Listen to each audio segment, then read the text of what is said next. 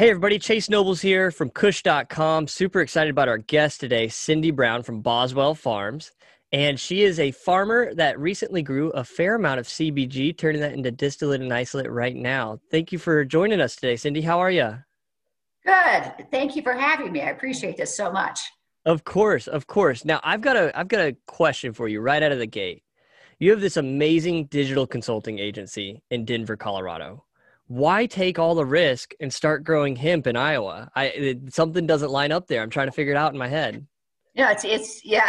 How did a CEO of a digital marketing agency of 100 people decide to go grow hemp? Well, why? I, uh, I well, I first um, uh, I inherited uh, my family farm two years ago in 2018, and uh, I'm the it was my great grandmother's farm in southern Iowa and uh, it's a place that we've we've always loved. And it's an operating farm. It's a uh, it's a, a cow calf operation. So we grow cattle, um, and then uh, being involved uh, in the hemp industry with my business Blue Moon Digital, uh, and of course being from Colorado, uh, well we've had legalized marijuana for quite some time. you know, I have I have a background in the industry. So in 2019. Iowa passed uh, its state law after the Farm uh, Bill of 2018 uh, to allow us to grow industrial hemp in Iowa, and the first season being the 2020 season. So I just had huge interest with it because I had clients in the hemp industry. I was fortunate that I could buy 1,900 CBG cuttings from Zoetic, uh, which is on the western slope of uh, Colorado, and had healthy plants that I could transport to Iowa. Uh, we have great fertile land. I mean, Iowa's uh, soil is like black gold. And uh, we worked with uh, a local university to set up test plots and see what we could do with the hemp. Uh, but I think the biggest motivation for me was uh, Iowa needs a new cash crop. And I know that there's, this is not an easy plant. And, you know, I was used to row crops of corn and soybeans. Uh, but we've had we've had hemp growing in Iowa for a long time. I mean, you could go anywhere in Iowa and you find ditchweed uh, that's out there. So it, it, it definitely uh, does well in Iowa. But I wanted to figure out what the business side of this could be. Uh, there's a lot that goes into it, and just taking my business background and then uh, you know my inheritance of a farm to say how could I combine something and, and see and test what kind of business could this be. And uh, boy, was there a lot of learning that's happened this uh, first year.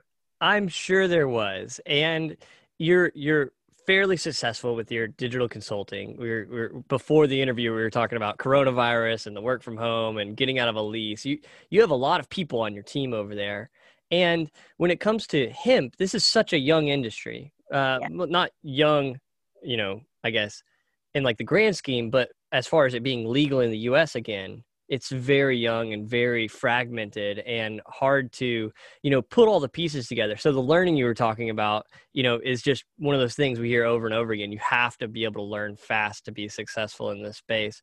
What was this first year of growing hemp like for you all? And and how, how do you feel about the process and the and the production and, and what you were able to accomplish in the last year? Well it's it's um it was a lot. I mean, we actually had a uh, horticulturist who had worked with hemp for years uh, come out and help us. Um, you know, we, uh, you know, it's a, it, to me, it's a very boutique, hands-on kind of operation where we were out in the field every day. Uh, you know, we used no pesticides, herbicides. You know, we had to deal with all the critters and uh, the insects, and you know how to protect our plants. Uh, um, from that, let alone all the weeds um, uh, to do it. So it was uh, very much a hands-on operation. And at the same time as as our plants were going to the field, we wanted to have sustainability. So we wanted to be able to learn how to propagate uh, and take cuttings uh, and get us set up for the 2021 uh, planting season. So there was a tremendous amount, uh, you know, to, to, to, to learn. And so out of our four test plots. Uh, we figured out which, uh, you know, the, comp- the right combination of soil and water uh, that we needed to do. Um, uh, you know, we actually had, uh, you know, no waste. The, the plants all grew, you know, just, just cutting them down, then figuring out a drying operation. And one of our big barns was huge. And then it's like, oh my gosh, you know, it's so humid. We've got to heat this. Uh, we've got to dry this out as quickly as we can. Uh, it's just been an incredible, you know, learning process. And then it's like, now that we have all these hanging plants, what do we do with them now? And it's like, oh, we got to hand shuck them. That's the best process. Right. And then, because there's just not that much automated equipment when you look at any other right. traditional ag crop, crop, crop, right? It's there's that hasn't been developed on a consistent trust, you know, trustworthy level in the hemp industry to be able to do as a good of a job as say hand shucking all these plants, right? yeah, I know. And so so it's very labor intensive. And so then you say, you know, at the end of the day, uh, we've got to make money, right? right. And you know, all the effort that goes into this, and what does it take? You know, can we realize? Uh, can we take it to a market? Can we find buyers? And of course, that's why I'm involved with Kush.com. I'm very excited about that. And then and then turn a reasonable profit. I mean, we know exactly what an acre of corn does, an acre of soybeans, uh, you know, any acre of any type of vegetable uh, can bring in the organic market. So you know you compare it against that right. and so you know we remain cautiously optimistic you know that we'll get our our harvest um, you know uh, uh, purchased uh, and, and we'll go we'll go from there i'm i'm anxious you know for next year to turn more into the science and being very deliberate and having the software systems to really track each of our uh, you know uh, uh, lots and making sure that you know that we're getting our COAs on the different ones and understanding, you know, how we uh, treat these plants. You know, can we get the highest quality of uh, uh, cannabinoids out of it? Uh, so excited about that whole science element of that that we're doing. Uh, we've had to build a greenhouse, uh, you know, for all of our cuttings to propagate them through the year and throughout the year, so they're ready to be going into the soil in, in, May and uh, taking care of our mother plants. So uh, it's it's it's been a real process of love. I mean, this is a fabulous plant, and uh, you know, I, I, just you know we, will just keep getting better at becoming and learning more efficiencies on how to run the operation. And, and my hope ultimately is that I help the, the farmers of Southern Iowa. I've got a lot of cousins out there, and in fact, my dad's uh, my dad's. I've got a great picture of my husband and my father's first cousin, who's in his 80s in his coveralls uh, overalls, uh, standing in the barn with these huge 20 foot high, you know, uh, you know, uh, vines coming down where we have hung all the, the plants up to dry. And he's oh, just going, that's amazing. What have you done, Cindy? You know, what have you got, got yourself into? Because uh, it's an intense operation. But I think the fruits of our labor uh, are going to be worth it. I I certainly hope so, and it sounds like you're bringing a traditional ag production cycle to this industry where you know we we we tend to see two different categories of farmers you know kind of the old school grew cannabis and is transitioning into hemp which is not you know the traditional ag side and then we have like the um been farming for generations and have a very specific way of doing things but then there's there's pros and cons to each because hemp is such a different plant right than say soybeans or corn now now you said earlier iowa needs a new cash crop Yes. What, what is what is causing that, and why why are people looking at hemp and saying this might be it? Well, I think I think uh, agriculture has gone to big ag. You know, you can go up into north Iowa and see all the ConAgra kind of operations where you have, you know, uh, not, not just hundreds, but thousands of acres that are uh, being farmed in a high industry uh, way. And my love is for the small farmer. You know, how does a small farmer compete uh, uh, with that? And it's it's a hard business to be a farmer. You know, you're so dependent upon so many factors that are out of your control. You know, weather alone, but my God, market conditions. Um, and so it's like, how do we how do we do risk mitigation as we would do risk mitigation in a normal business? And how can I take that to localized farming? you know, where uh, the uh, you know those who buy our our grow know uh, the high quality and the high care that comes from this. Um, you know, I'm interested to see you know what uh, big pharma and big ag does in this industry, but I just want to make sure that we can carve out a niche, you know, for the small farmer to say, you know, here's how you go about this. There's a lot of education to do. And it, it's it's wonderful to be in a position that we're testing and trialing and learning, you know, and we're taking the risk. Uh, and uh, hopefully, well, you know, we'll get better each year on how to manage that risk.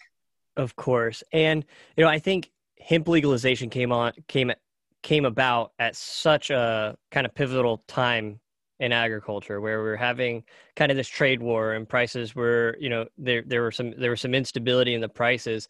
What's happened in the last 10 years in agriculture that made hemp such a, a an enticing opportunity? I'm curious from your perspective what that looks like. Well i think i think uh, the, you know uh, for me what a real interest is you know just the um, the medical impacts of it you know that that our the, the oldest physical system in all animals is endocannabinoid system.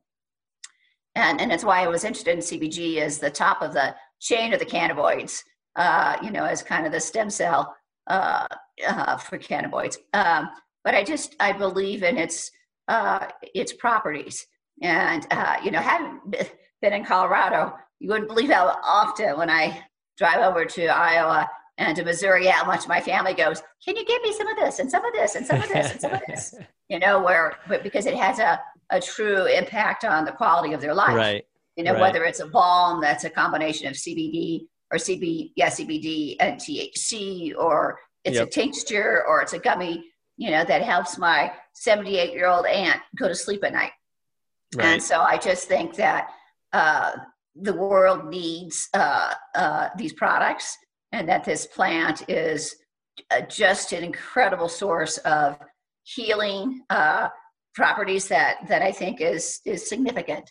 And so I'm anxious to be part of that this new industry that is learning how to do this, and uh, at the same time, I want to make it a business. Right, and you you mentioned, and for everybody that's listening that may not know, um, you mentioned CBG as the stem cell cannabinoid, right? Yes.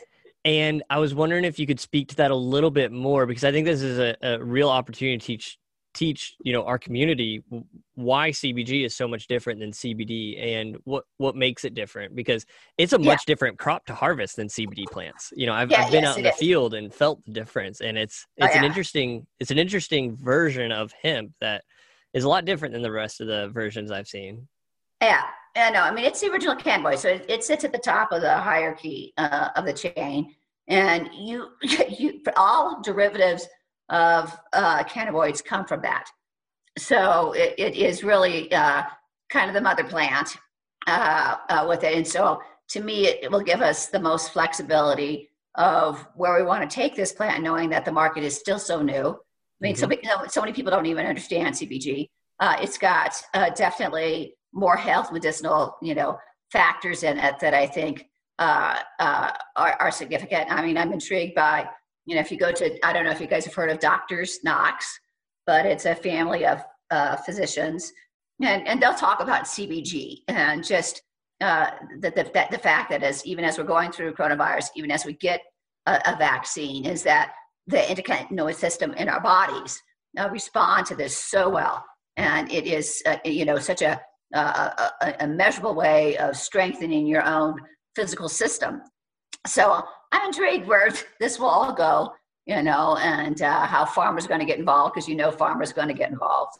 Oh, of uh, course. Uh, you know, it, and uh, all, all the big ag, big pharma, they're they're all circling this industry, and, and and my perspective is that that is going to add even more credibility and there's oh, always oh, going to be a space space for small farmers but if we can get more research if we can get more um, efficient pr- means of production that's you know hopefully that's good for everybody in the space but when when you uh, when you were talking about cbg being at the top of the hierarchy it's every single cannabinoid out there kind of derives from CBG or converts into it at the at, at some yeah. point in the life cycle of the plant. So if you harvested a, a, a THC strain really early, you get mostly CBG, right? Yeah. And prices last year were so high for CBG.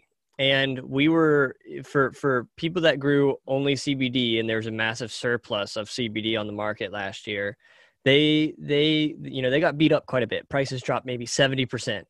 and CBG was maintaining this great price, whether it was flower or distillate or isolate, but liquidity was kind of hard to find because it's such a Right. new. It's not a new cannabinoid, but it's a, it's a it's kind of the new cannabinoid No, on the market. Right, Right? right, right. It, it, it, it, there's a lot of education to do. I mean, the consumer doesn't understand this at all. Right? Oh no, no! That you could say, "Hey, do you have do you have any CBG flower?" And they wouldn't even, you know, a lot of consumers would have no idea what you were talking about, right? Right.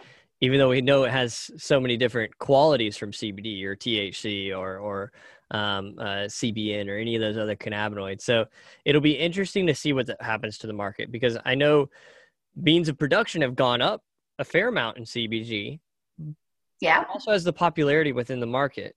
But with any early stage of the industry, where's the balance there? Has production outpaced demand or has demand outpaced production? And and the swings that we see in this space when it comes to price are so wild, They're right? wild. They are wild. They're wild. I you know, I've it's it's hard to see anything like it other than like maybe cryptocurrency or something where you'll see, you know, if all the CBG dries up and there's like two suppliers of CBG, prices could triple, you know, in like four Right. weeks. And it's just this, but also, who knows how many people grew CBG this year? It's so Right. hard to tell. Know, we can we have a little bit of data on our platform, but it's so hard to tell, you know, exactly how many different farmers out there grew it versus how many extractors say they have access to it. It's it the fragmentation and uh, visibility in the space is is so strange, and I, I'm sure you've learned that being in in the Oh no, market. no. I mean, you know, I'm I'm used to a more stable business environment.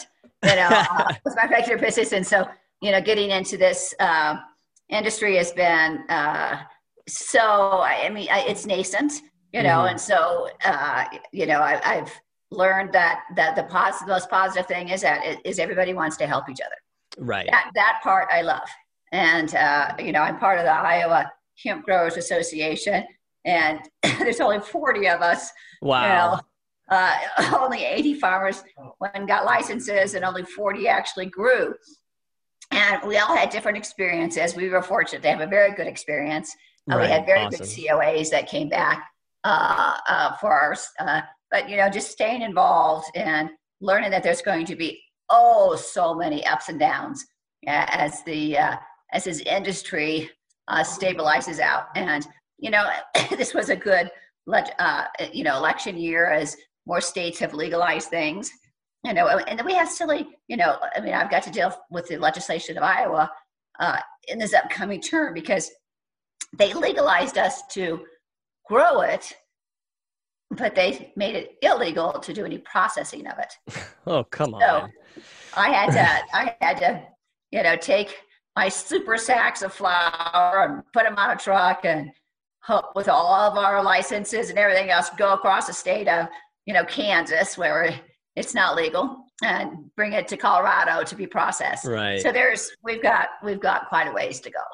Wow. So I, bef- I would love to ask you a little bit about the regulatory environment in Iowa, but before I do that, when it comes to small farmers and the community that you're in and the community that you obviously love, um, I saw a lot of farmers take a lot of risk and maybe more risk than the, than than than than they were um, than was a good idea to take early on in the space. Yeah. And when the price drops on CBD last year, a lot of farmers really hurt. What would your advice be to small farmers when it comes to growing hemp? And and how do you how do you mitigate the risk in such a, a volatile space where you can make a lot of money, but you can also lose quite a bit of money at the same time? you could lose a lot of money. And and you know, I had several farmers in Iowa that, their crop went hot, and by that by the you know, the state land extension coming in and doing the testing, and then they went and got a third party test, and it wasn't hot. You know, it's you know, so it's like navigating that legal structure too, uh, and having the ability to to appeal. Uh, I, I think starting anything new is not for the weak. Uh, uh, you know, uh, I think that uh, we went into this knowing that we could lose our shirts, you know, on this effort. Uh, but that was the risk uh, uh, that we decided to take. I think anytime you're at the front end of this big wave going through, um, you have to accept that you could take those, uh, you're going to have those risks. So not only does your tolerance have to be high, uh, but your financial situation has to be able to sustain that. And so, if you were thinking, I'm going to try this and I'm going to make money on the first year, this is great. Uh, I, I, think that's the w- wrong way to go into this. I think you have to go into this saying, I'm going to try this and I may make nothing out of this, but I'm going to learn a lot. And, right. uh, and, and you have to research and read about the industry and then, you know, build your own uh, education and confidence that in due time this will come through and I want to be ready. You I know, appreciate I mean, your honest and humble perspective here because um, maybe the feeling within the market was everybody's going to get rich two years ago, right? And and it was just one of those things where you know being in the recreational cannabis space as we have been for so long, we saw the ups and downs. We saw the price crash. We saw the price increase at the beginning. Everybody gets excited. 3X is their production capacity. And then prices drop 60%, 70%. We knew it was going to happen. And we, we, we forecasted it before it all happened. And people didn't like us for forecasting, but it was like, you, could just tell there was so much production being increased because, you know, everybody and their brother was, was growing and they, they the the market wasn't quite developed for CBD at the rate of production. Right. CBG is a different story, but it'll be interesting to see kind of what happens. Now, when it comes to regulatory environment in, in Iowa, I'm curious what happens if your plants do test hot? How does Iowa handle that? And what, uh, in addition to testing hot, how has it been working with the state of Iowa? And does is it a good place to grow hemp, or is it is it a really challenging place to grow hemp from a regulatory perspective? Well, it's it's a challenging place since you can grow it, but you can't process it. So you know we've we've got to advance the legislation on that uh, in the legislative session that starts in January. Uh, that's kind of silly. Um, uh, but I, I, always knew I was going to take my crop to uh, Colorado anyway, where I knew there there was experienced extractors, and I wanted to have that experience. But at some right. point in time, we need to have extractors in in uh, in, in Iowa. Uh, I, I mean, we worked with the Land Extension Group, uh, which was was very good to work with. This is all new to them, you know, and and uh, the law had it such that you know once we got uh, our our uh, crop tested, we had 15 days to get it out of uh, the ground, mm-hmm. and that was just the requirement. So you know, you had to time your harvest really really well because you want to get the you know obviously the buds to as mature as possible and yet you know um, you know you've got 15 days from then to to get it out.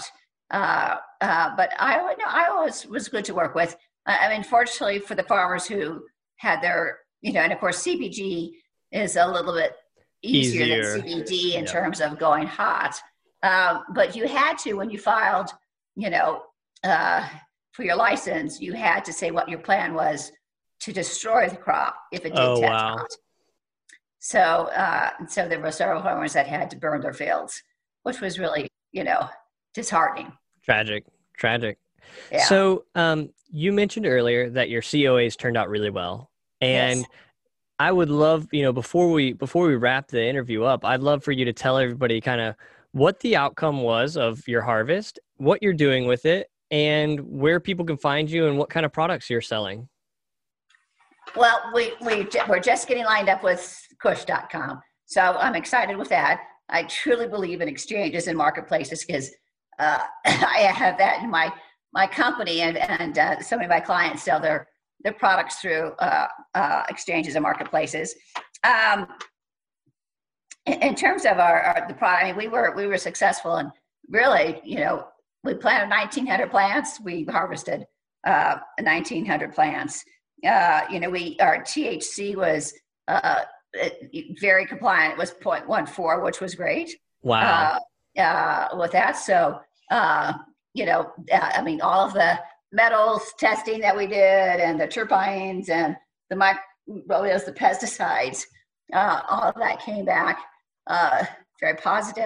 And then in terms of just the cannabinoid, uh, with that, I think I've got trying to see if I've got my COA in front of me. Um, but it came out at 14%. Wow. So yeah, that's we great really, for CBG flower. That's great. Yeah, we were really happy with that.